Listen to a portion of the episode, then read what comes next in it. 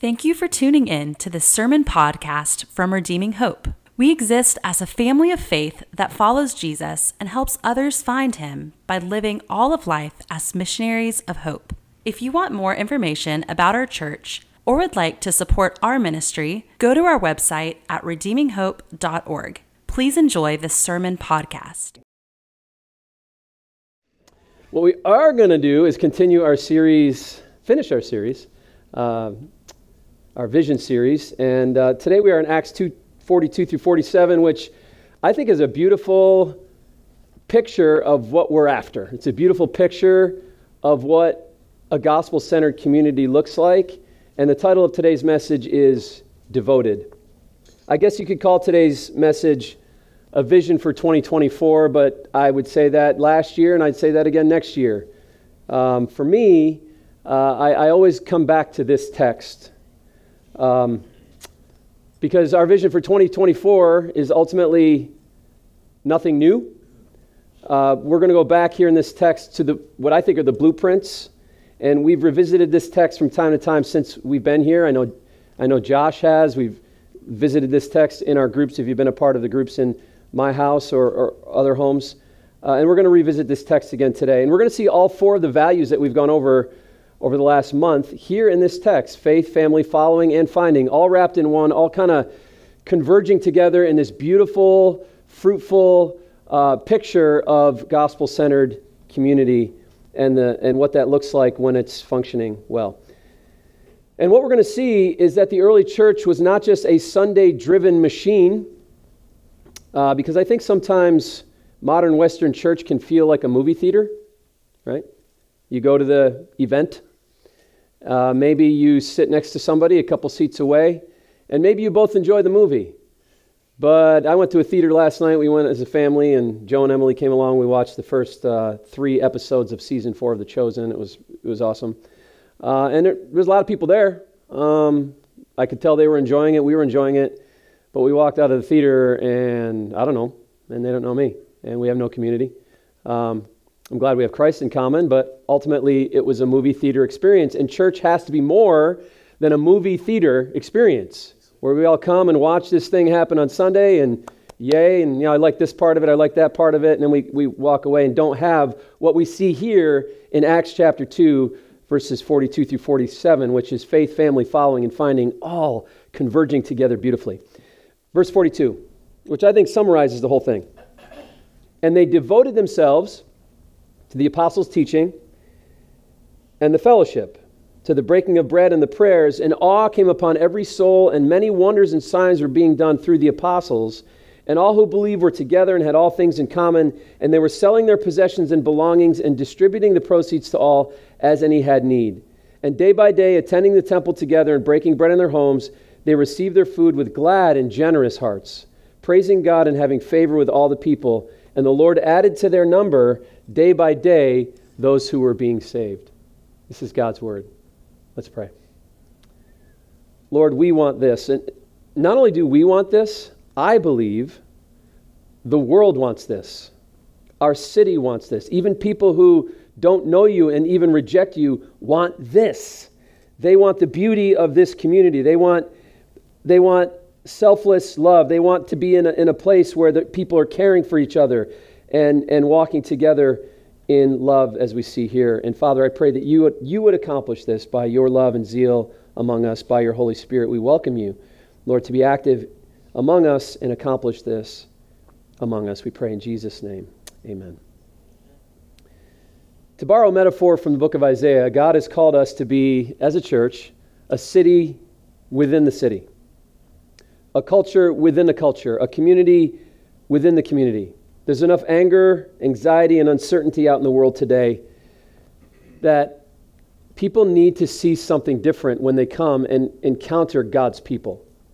That we are a place of rest, that we are a place of love, that we are a place of care, that we are a place of truth. We need to allow Christ to form us in such a way that those who enter our community would see peace, calm, love for one another, and security in Christ here. And by the way, especially in 2024, because we all know what's coming. Right? It's an election year. We all remember how bitter and terrible and bloody it was four years ago, and we can't expect the, the thing to act any different this year. So we need to be a place more than ever that functions as a culture within a culture, a community within a community, a city within the city, a place where people can come and find rest and find peace from the anxieties and the pressures and the stresses and the anger of this world.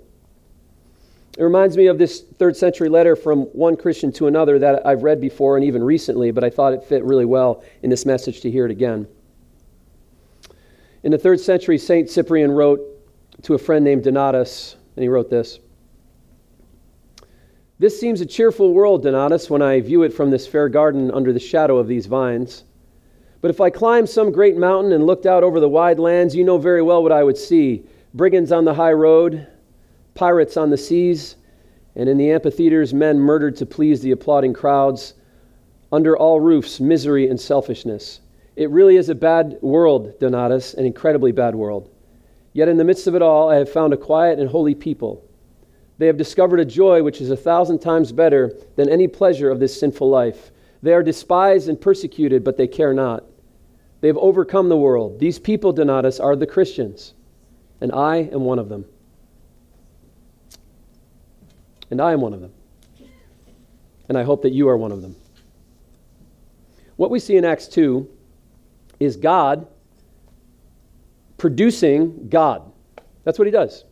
God doesn't produce anything among his people outside of himself. That's why it says in Galatians, the fruit of the Spirit is love, joy, peace, patience, kindness, goodness, faithfulness, gentleness, and self control. Isn't that what you want? Isn't that what people in this world want? Isn't that what they're after? And 2 Peter chapter 1 verses 3 and 4 says this, his divine power has granted to us all things that pertain to life and godliness through the knowledge of him who called us to his own glory and excellence, by which he has granted to us his precious and very great promises, so that through them, again, this is speaking of the gospel, through them you may become partakers of the divine nature, having escaped the corruption that is in the world because of sinful desire. Peter is saying that through the gospel, what he calls here very precious and very great promises, and in Acts 2 is called the apostles' teaching, synonyms. He says, through the apostles' teaching, through these precious and very great promises, we become, quote, partakers of the divine nature. And that's amazing when you think about that. We literally get God's spiritual DNA in us. What does that mean? That means we begin to spiritually grow together out of that divine nature. He's the vine, we're the branches, like Jesus taught in John 15. And God will only produce what He is in us, that which Paul called the fruit of the Spirit, which I referenced just a moment ago. We begin to look like Christ, act like Christ, and love like Christ. Therefore, the name Christian, which was not invented by Christians, it was invented by people observing Christians in Acts 11, and it literally means little Christs. That's us. Just like a son looks like his natural father or a daughter looks like her mother, we begin to have Christ formed in us.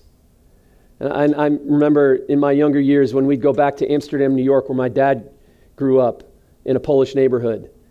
Uh, I'd get around, you know, the old Polish folks that he'd hang out with in the Polish community center or the bar, and they'd say, "Man, you look just like Joe." Talking about my grandfather.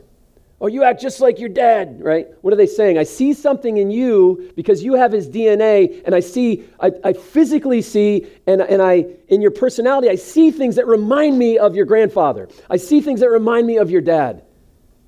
And it's no different here in Acts 2. Like father, like son. We begin to look like Christ, and hopefully Christ and his disciples as they matured into that family of faith that he formed when he was among us in this world. In today's text, we see what Christ formed in us, in, we see what Christ formed in his church looks like. What you might call gospel DNA working in and through a community of people. It's the building material for a healthy church community, and we see three things. Number one, their devotion. Number two, their practice. And number three, their, the fruit. So, the devotion. How did they approach one another?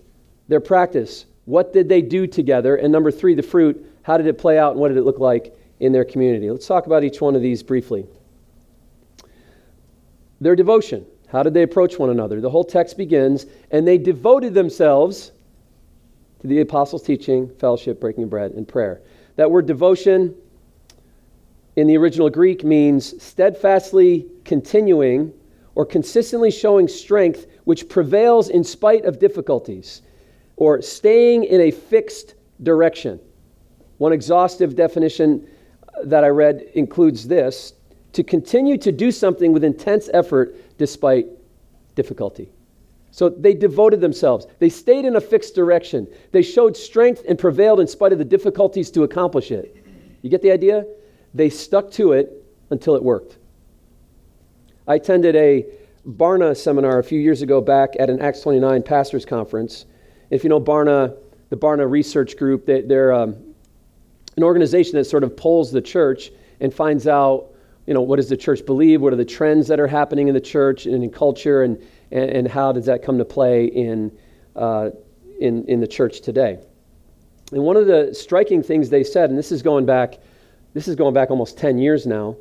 Uh, one of the striking, striking things they said, and this is pre COVID, was that today people consider themselves to be committed to a church has moved from four out of five Sundays back in the 80s and 90s to the 2000s and 2010s, two out of five Sundays. So, in other words, when somebody says, This is where I attend, they, they and, and they're actually attending, in their minds, attendance is two out of five Sundays. And listen, we're grateful anytime anybody comes through the door of the church. There's, there's no condemnation in this. But I do want to point out that we're not firing on all cylinders, and it's not consistent with what we see in Acts 2 if that is our approach, if we take our cues from culture in that way. Because what is culture like? I think we live in a generation that is conditioned to avoid commitment. Young men don't want to commit to women, especially especially the responsibilities of marriage. We want young men want the privileges of marriage, don't want the responsibilities of marriage. So instead of getting married, they, they seek all the privileges, the sexual privileges of marriage, the intimacy, all of that, and they avoid the whole life commitment, the whole person commitment that marriage is. People want to today keep their options open. Even the way we talk to each other in, in culture often puts our commitment phobe on display. Well, I, I, I, might, I might make it. Or let's tentatively plan on that. I remember talking to a Christian businessman a few years ago, and he was sharing how, how much it annoys him when his employees don't just commit to something. Hey, we're going to do this thing Thursday morning. Can you be there? Uh, maybe. He says, just commit to it. Just say, I'll be there and follow through on the commitment. And yet, I think it's all a symptom of a culture which is, is frightened by responsibility, is frightened by a commitment to marriage or career or a certain academic path. And we, we always want to keep our options open because we feel safer in that way, like I, I still have an out. But that's not what we see in Acts 2, is it? They devoted themselves, they stayed in a fixed direction over a long period of time. The, t- the temptation in the church would be to not commit to a church or not commit to a group. I remember when we were in, in uh, Grace Life Church in Western New York, we had a family who they were very critical of the church and always sent us ideas for what we should be doing for the church, but never committed to the church. And they said, we, we really need a group uh, in our area because you know, then, then we would be more involved. We said, great, awesome, let's do it. We started a group, and they said, well, we might, we'll, we'll try to be there. Guess who never came to the group? it's just a symptom, I think, of a, of a Western, keep my options open culture that doesn't want to be devoted to anything. And I think part of that can be anxiety, and some of that has, some of that has to do with a need for healing. Some of us, I think, need to be healed. I remember there was a guy in uh, our church in Western New York, great guy, loved him. He and his family started coming to the church, and we had a membership process at the time. And I said, Bro, I mean, you're, you're functionally a member. Let, us get you in the membership process. And he had a, a little bit of, uh, uh, you know, some bad experiences around membership in the past where the church required more than Scripture does, which is never a good idea for church membership. And then once he wanted to leave, he felt like he was a prisoner of the church, and the condemnation around leaving, you know, just became too heavy. So once he joined a new church, he was scared of becoming a member. And so I just felt like the, the Lord was telling me, just give him space. And I remember two years went by, and he just, he, he and his family came to the church, and they heard the gospel, and we, we were growing together, and we loved him like a church member anyway, and uh, because he functionally was. And so he, he came up to me in the foyer one Sunday and he goes, All right, uh, all right. It was almost like the conversation that started two years ago, just dot, dot, dot, just finished there in the, fo- in the, uh, in the foyer. I said, All right, what? He goes, I'll do it. What? He goes, I want to become a member. I don't know what my hangup was. I'm like, great. You know, so, and, and, he and his family became church members, and they were a, a huge part of what the Lord was doing there in Western New York for a long time. So I, I, understand and I concede that there are obstacles where maybe there's past church hurt and we need healing. Pursue the healing then. Or we're anxious, or we've been, you know, we've been wronged or seen, we've had bad models of devotion. Well, the wrong thing doesn't negate the right thing. And so we can't let the wrong thing negate the right thing, but need to pursue, I believe, what we see here, and that is devotion to the purity of these four things here in Acts chapter 2. And sometimes the most important things in life don't come easy, do they? The Spirit empowers us to live intentionally, giving ourselves constantly to the things that put His glory on display in our lives. I tell my kids all the time, and, and as, a, as a wrestling coach, I tell, I tell our athletes people or athletes who are willing to consistently do the things in life that nobody else wants to do generally have more success in life. Just kind of a life principle. If you're willing to do things on repeat that nobody else is willing to do. You can be average, but you'll look great. you'll pass everybody else who's not willing to do those things. And the things mentioned in Acts chapter 2 might not come to us naturally, and I think that's why it says they devoted themselves. Because maybe they woke up some days and it's not easy to lean into that, especially in an environment for them of persecution. So they were devoted to it, they committed to it, and they, they gave themselves to it. Because it, maybe it doesn't come naturally, and so devotion is required. So we commit to these things, we devote ourselves to them. That's part of the faith. I believe this is good, and I'm going to do it. Legendary violinist Isaac Stern was once confronted by a middle aged woman after a concert who said, I'd give my life to play like you. And his famous answer was, I did. I did. They devoted themselves. And what do we see? We see the beauty of it. We see the music. Their practice, what did they do together? Well, like I said, verse 42, I think, summarizes it. They devoted themselves to the apostles' teaching, fellowship, breaking of bread, and the prayers. So let's see these four things apostles' teaching, the fellowship, breaking of bread, and prayers. And, you know, I mean, if you're talking about gospel DNA, there it is right there. And I think if you're looking for, like, a model to pursue, the simplicity of what I just read, you can build a gospel centered, powerful, city shaking church on those four things as we devote ourselves to them. And I actually believe these things are progressive. I think one builds the other. We are changed by the gospel, the apostles' teaching, and we find fellowship with others who are also changed and healed by that same grace. Then, as a result of that, we break bread together and we join together in prayer. Let's look at each one of these briefly. The apostles' teaching. That's a synonym, as I've said, for the gospel, the message of Jesus Christ that salvation is by grace and how that works out in a church family. In other words, that salvation by grace through faith is not just a doctrine, but it's actually a practice. And, and it's something that I constantly look back to, to to inform me for how I love and serve others and how I relate to others. That's why Paul and all the apostles often refer back to the gospel as they're giving practical instructions to Christians about how to walk out their faith. For example, forgive one another, what does it say? as Christ forgave you. What is he doing? He's using the gospel, the apostles' teaching, as a, as a resource, as a power source to motivate and empower forgiveness toward others by remembering the forgiveness that we had toward us.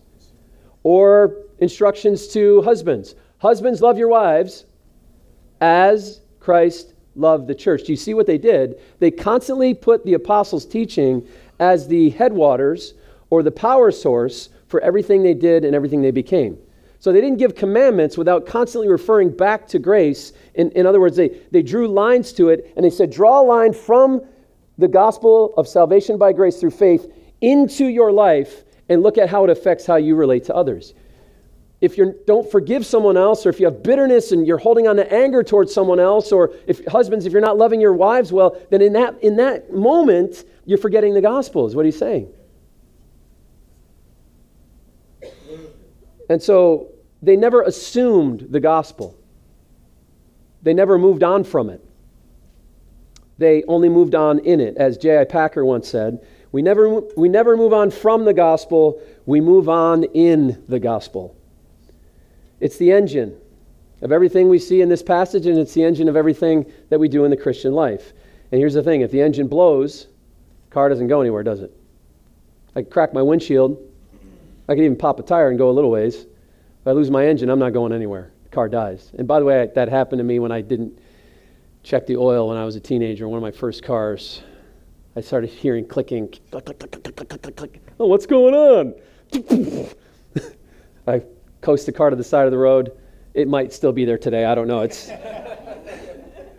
but if the engine blows, we lose, we lose the car. This is the, the apostles' teaching is the engine of the church. The gospel is the engine of the Christian life. We're constantly plugging back into it as our power source. J.I. Packer also said this He that has learned to feel his sins and to trust Christ as a Savior has learned the two hardest and greatest lessons in Christianity. Doctrinal preaching certainly bores the hypocrites, but it is only doctrinal preaching that will save Christ's sheep. Amen. So the gospel had the power to build them up, to transform them, and to unify them. Number two, the fellowship. That's the Greek word koinonia, means partnership, spiritual fellowship. It, it literally just means gathering unto the Lord. Like people gather all the time in society, right? I mean, every, you know, every Friday night at, at uh, poor, what's it? Not poor Richards. Poor man's at poor man's or uh, Geno's or you know or different places people gather. What's different about the Christian life is we gather unto the Lord.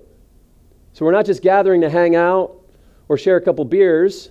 We're gathering around Christ, and that can look a lot of different ways and can, you can gather around a lot of different affinities. You can you can gather in a bar for christ. Like you can turn a bar into a church if you gather uh, in the name of jesus right? And you gather unto the lord. But it's the idea that we're gathering unto him to build one another up in the faith and we're saying we're in this together we're devoted to one another and we're all drinking from the same well.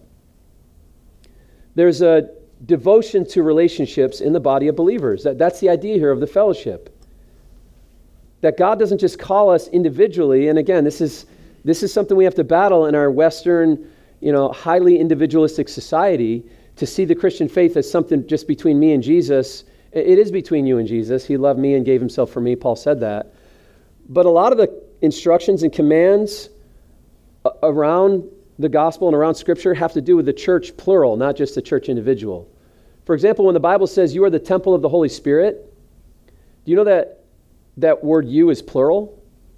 You are the temple of the Holy Spirit. Now, you can apply that individually, of course, but I think, I think the lesson that we have to get from this is there was a massive commitment to loving one another, sometimes in spite of one another, Sometimes we need to tolerate one another and our weaknesses, and Paul gives instructions about that and covering one another in our weaknesses and giving the parts of the body that are not as presentable grace and covering them and being gentle and kind and forgiving and, and not letting the sun go down in your anger. There's all these instructions for the Christian about how to walk in fellowship together. And that's what we see here is they're walking together in fellowship.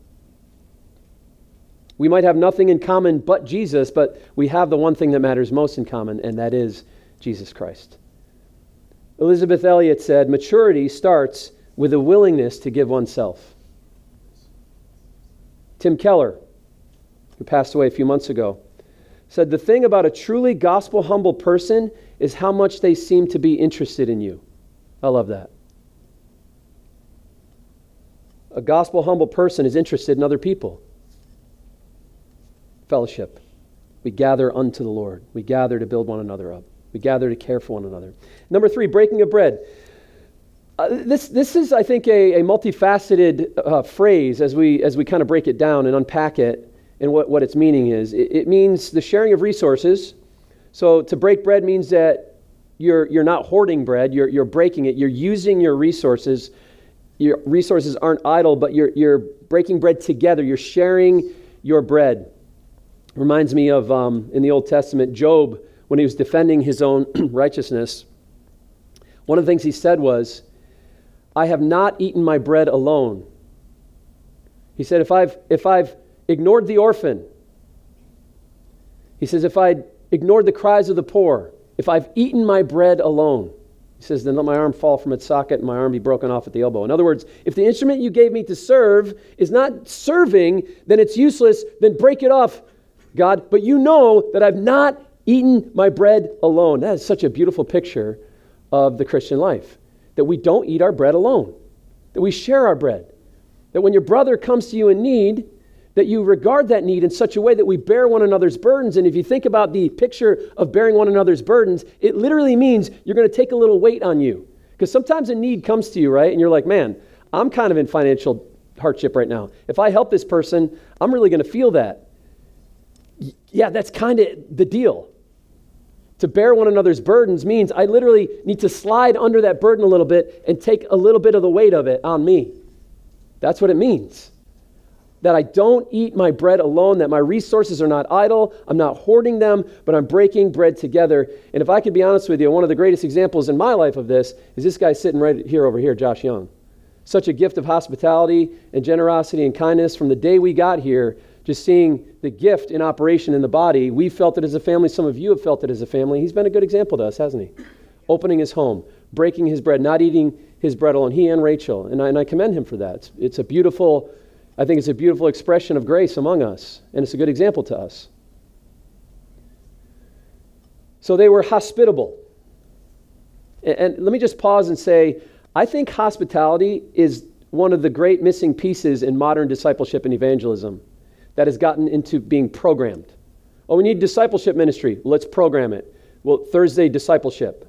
Okay. We need an evangelism program. Good. Let's go out on Fridays to the streets and have an evangelism program. And we neglect, I think, one of the most beautiful parts of discipleship and evangelism, which is opening your home and opening your life and it not being a program and not being scheduled, but being a lifestyle of welcoming people into your life and sharing your resources with them. That is one of the great missing pieces of discipleship and evangelism. And I'll say it this way your home is probably a greater evangelistic tool than this, than this room is, or than some beautiful church building in downtown Clarksville. Your home, maybe your car, the resources of your life are greater evangelistic tools than the church building. Let's not forget that. That's all part of the breaking of bread, being a hospitable person. So it does speak of sharing of resources, but it also speaks of the sacraments, the Lord's table, which we take every Sunday. The phrase breaking of bread was often used to describe the Lord's table. So as we read this text, you can even, if you study commentaries and theologians around this text, they're like, are they talking about like eating meals? Are they talking about the Lord's table, you know, taking communion together? And I think the conclusion, when you take it all in, is yes. They were breaking t- bread together unto the Lord, which is spiritually the Lord's table, whether you're actually taking the sacrament or practicing it in community together.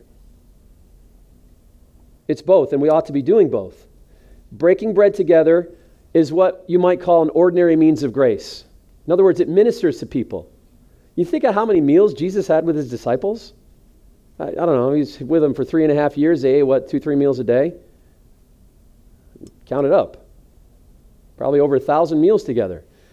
Food, meals, breaking of bread, the Lord's table, it's all an ordinary means of grace that God uses to bring grace into the lives of others as we practice this on repeat. I remember when I walked through a season of spiritual burnout, severe depression and anxiety disorder back in 2001 uh, through 2003, one of, the, one of the darkest times of my life. I remember one of the things that I was encouraged as a depressed person, by the way, who was in ministry but was taking time off from ministry and just suffering day after day from panic attacks. And I, I just wanted to be alone, and I definitely didn't want to be around happy Christians. Definitely did not want to be around that. So we got a call one day, and it was from a family who knew that I was struggling, and, and, and they were planning a, a, gathering for, you know, some couples in the church, and they said, why don't you and, said to Heidi, why don't you and Derek come on over, and, and uh, you know, we'll have, you can join us and these other couples. We're just going to have a meal together and just encourage each other. And um, we took the call, we hung up the phone, and one of the things that I was encouraged to do as a depressed person was to give someone in my life permission to challenge me, to do things that were good for me, uh, even if I did not want to do them myself. And I gave my wife that permission in my life. If, if something is good for me, even if I don't feel like doing it, you have the right to order me to do it. And I, will never forget, we, we fielded the call. I was like, Well, if there's something I know we're definitely not going to do, it's that. And she goes, um, Yes, we are. I said, What do you mean? She goes, Remember that little conversation we had? I'm like, Oh, come on. She goes, We're going to that meal. I'm like, Oh, so and so is going to be there. They're just going to be happy the whole time. She's like, Yep. And man, I went and I was anxious and I was depressed and uh, I was wearing it on my sleeve. And we go, we have this meal. It's a beautiful time. We were encouraged. I remember driving home just feeling like, I feel good. I don't know why. It's just an ordinary means of grace. We just practiced a Christian thing. I gave my wife permission to challenge me, right, and encourage me to do something that would be good for me. And in the end, God used it to minister to me as an ordinary means of grace. We just practiced fellowship and breaking of bread right here, these two things in Acts chapter 2, and it, and it ministered to me. What if I stayed home that night? I might have just gone to a darker place. And so we see that God uses this. And finally, number four, prayer. They were praying together. Consistently, the New, Te- the New Testament talks about not just prayer, but talks about agreement in prayer. Matter of fact, the Lord's Prayer itself, if you look at the first line, it implies togetherness, doesn't it? Our Father. You pray that alone. But there's so much encouragement to pray together and agree in prayer together, and that God will use that. I remember a story uh, from the book uh, Rees Howells Intercessor. If you want to be challenged and encouraged in prayer, read uh, Rees Howells Intercessor. And yes, my son Rees is named after that famous Welsh intercessor, Rees Howells. There's a story that's told where he and the, and the students at his Bible school in Wales during World War II gathered to pray, and they had a sense that they were battling for the outcome of the war that night. There was just a sense in the room that, that they needed to persevere in prayer uh, because there was something significant happening. And they found out after the war, on that very night they were praying, that the German Luftwaffe, Luftwaffe planes were, were in droves heading toward London, and they were going to take London. And as those who were watching the radar saw that the, some of the British planes had gotten shot down, and there was just a couple planes left in the air f- for the Brits, and there were dozens and dozens and dozens of German planes. And for reasons no one understood, in a moment, all of those German planes turned around and went back to Berlin. And after the war, they interviewed these Luftwaffe uh, pilots and said, What happened that night? They said, You could have taken London. We were only down to two or three planes. They said, Two or three? There were hundreds. There were hundreds of planes that night. We turned around because we were outnumbered. The very night that Rees Howells and the believers at the Welsh Bible school were praying and interceding for the, the war. And, and I think sometimes we need to recognize that, yes, God is sovereign, but one of the means through which God works in our city and the means through which God works in the nations of the world is the prayers of the gathered saints together. So, as I said a couple weeks ago, one of our hopes this year is that we would sort of uptick our prayer together in our groups, and, there, and there's going to be some encouragement in prayer in these Sunday gatherings and also some different opportunities to pray together. Because that's what we see, Acts chapter 2. It's part of the blueprint, it's part of the design of God's people together. Okay, so we see, we've looked at their devotion and their practice. And finally, let's look at the fruit and how it played out in their community. And it's right there in the text, and I'm not going to belabor this point uh, because the, the scriptures lay it out for us beautifully. Let's read verse 44 again and look at what it looked like. All who believed were together and had all things in common.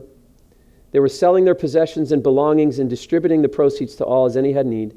And day by day, attending the temple together and breaking bread in their homes, they received their food with glad and generous hearts, praising God and having favor with all the people. And the Lord added to their number day by day those who were being saved. Man, this is more than an evangelism program. This is a movement.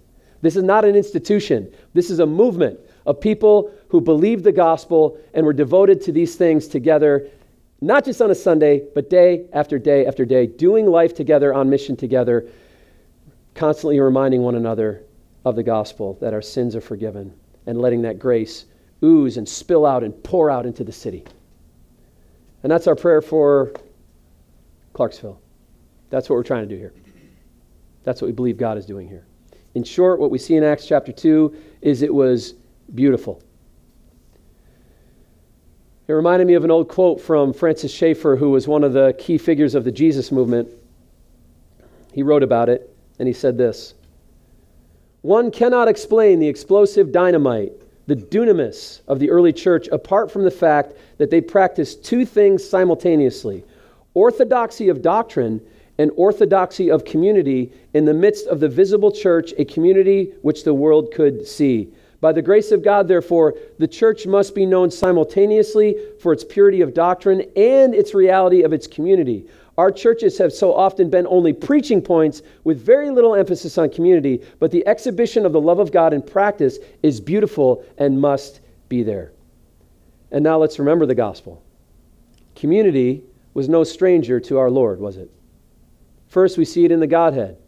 God the Father, God the Son, God the Holy Spirit in perfect unity for all of creation, perfect love one for another in all of creation, and perfect unity in the mission that was going to play out in this world. That God the Father decreed it, Jesus Christ obeyed it and did it, and the Holy Spirit applies it. And there's perfect unity in the Godhead. There's community, in a sense, in the Trinitarian God.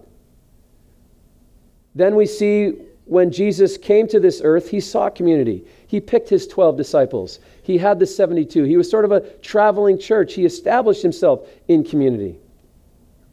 As we look at Scripture, we see that community was broken in the first Adam. Genesis 4 2. After Adam and Eve sinned and fell, Cain killed Abel. We see the fracture and the brokenness of God's family and God's community. But then in the second Adam, Jesus, we see community restored. Jesus said, I will build my church. That means the church means called out ones. I will call people together to come together and be a family again. And how did he do it? On the cross, Jesus said, My God, my God, why hast thou forsaken me? Jesus lost community so that we could gain it. Jesus, in a sense, became a leper, a spiritual leper.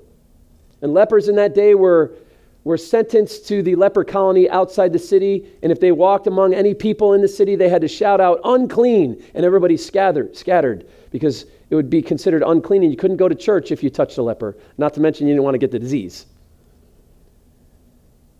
And what we see in Mark chapter 1 is Jesus heals a leper. He touches him. Jesus breaks the law of Moses and touches a leper. But the leper got Jesus. Jesus didn't get leprosy. We fast forward the story to the end. Jesus dies outside the city near the leper colony. The leper, who, spirit, who physically represents what we all are spiritually, is healed and restored to community. He's brought back to his family. He's allowed back to the temple. He's brought back into fellowship with his family. Jesus lost community so that we could gain it, gain it. Jesus became a leper and was cast out of the holy city so that we could enter in. My God, my God, why hast thou forsaken me? And he brings us together through the cross and through our faith in him. So, brothers and sisters, let's be devoted as he was devoted. But first, let's put our faith in him and, in who he is and what he's done. And let's be devoted, devoted to what he was devoted to, which was the building of his church and the, glor- and the glorifying of the Father in the nations of the world. And let's take one more glance back at our values and kind of superimpose them over this text faith, family, following, and finding. Faith, they were devoted to the apostles' teaching. Family, they fellowshiped together and cared for one another. Following, they orbited their lives around Jesus. Finding, the Lord added to their number day by day those who are being saved. Beautiful. Let's consider some application. Number one, Consider how you need to reorient your life around biblical community. What does that look like? What are some practical steps maybe you need to take to be devoted to biblical community? Number two, consider how to give the apostles' teaching, the breaking of bread, fellowship, and prayer greater prominence in your life. And by the way, it's not a drag. I quoted J.I. Packer a couple times. One more quote from J.I. Packer. He said, Knowing God is a relationship calculated to thrill a man's heart. I love that. In other words, as we give ourselves to these things, God has calculated our relationship to Him and His people in a way where it's actually supposed to be your greatest satisfaction. It's supposed to thrill your heart. So consider how to give these things greater prominence in your life. Number three, consider how you could tangibly love your church family better. And maybe start with one. Just count by ones. Maybe let God move your heart to love a member of the body of Christ in a greater way this week or in the days to come. And number four, and I don't think I could be any more practical than this, and I'm not just talking to teenagers, put the friggin' cell phone down. Be where you are. If you're in group, be in the group. Don't be somewhere else through your cell phone. Uh, these are, you know, God allowed the creation of cell phones, and there's a good use of them, and we can sanctify that for good use. But let's let's avoid the addiction that our society is given over to to cell phones, and let's develop some good habits. Just this week, we revisited some of those things in our family, and and how we're not going to be addicted to cell phones, and how certain times we're going to put it away. We come home from Sunday after church, we put our cell phone away and we spend time together as a family. We debrief the gathering, right? We, we, spend, we spend time together. If you're, if you're in a group with a group of people, be there. Look them in the eyes. Stand there awkwardly and accept the, the awkwardness that you feel when no conversation is happening. That's better than going away to a fantasy world through your cell phone and not interacting with the people around you. I'm not anti cell phone. I just I think we need to be careful though because our society has pushed this on us so hard and it appeals to every fleshly desire we have and the short-term attention spans that we have that we have to fight it and the idolatry of it. So, I put it in there. Can you imagine the disciples sitting around the fire with Jesus and all the disciples checking their Facebook and their Instagram instead of listening to Jesus? Thank you for listening. We gather every Sunday at the Clarksville area YMCA. For more information, please go to our website at redeeminghope.org.